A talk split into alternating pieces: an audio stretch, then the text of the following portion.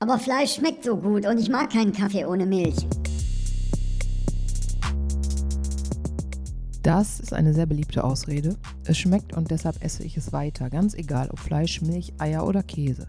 Klar, daran sind die Menschen jahrelang gewöhnt, aber ist das deshalb ein Grund weiterzumachen?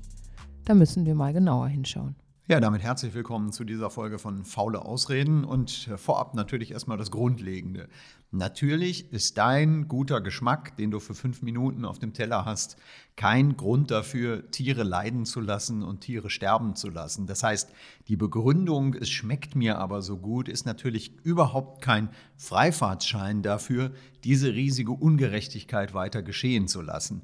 Das ist wirklich die Ausrede der faulsten Menschen, also eine wirklich faule Ausrede, die nicht bereit sind, wenn sie vielleicht verstanden haben, dass da etwas falsch läuft, daraus dann auch persönliche Konsequenzen zu ziehen. Das heißt, nein, guter Geschmack ist schon erstmal überhaupt gar kein Grund, andere fühlende Lebewesen leiden zu lassen. Die Variante, ich mag keinen Kaffee ohne Milch, hatten wir auch im Intro. Und vielen geht es ja wirklich so, dass Hafermilch oder Mandelmilch erstmal ungewohnt schmeckt. Gibt es da keine Hoffnung? Na, Hoffnung gibt es schon, sogar relativ schnell. Erstmal steckt hinter dieser Ablehnung von allem, was wir nicht kennen, ein Urinstinkt. Und zwar ein sehr guter. Man sagt ja, was der Bauer nicht kennt, frisst er nicht passt vielleicht in diesem Kontext ganz besonders gut.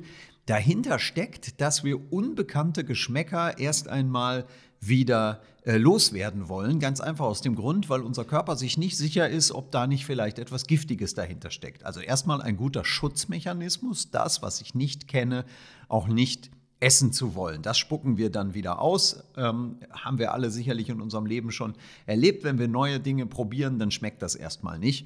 Mein persönliches Erlebnis dafür, das teilen sicherlich andere dafür, ist Kaffee.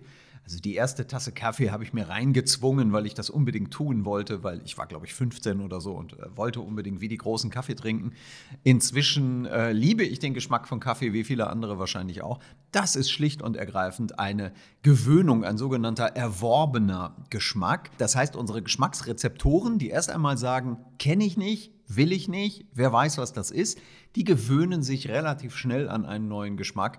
Und man sagt so in etwa über den Daumen, dass man zehnmal etwas essen muss, um sich an den Geschmack zu gewöhnen. Also zehn Kaffee mit Hafermilch statt mit äh, Kuhaufzugssekret, dann äh, gewöhnt man sich auch an diesen Geschmack sehr schnell.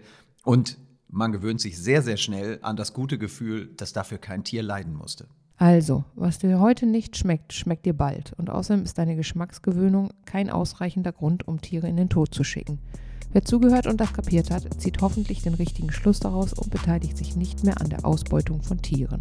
Und damit gibt es wieder eine Ausrede weniger, nicht vegan zu leben. Danke fürs Zuhören und bis zum nächsten Mal.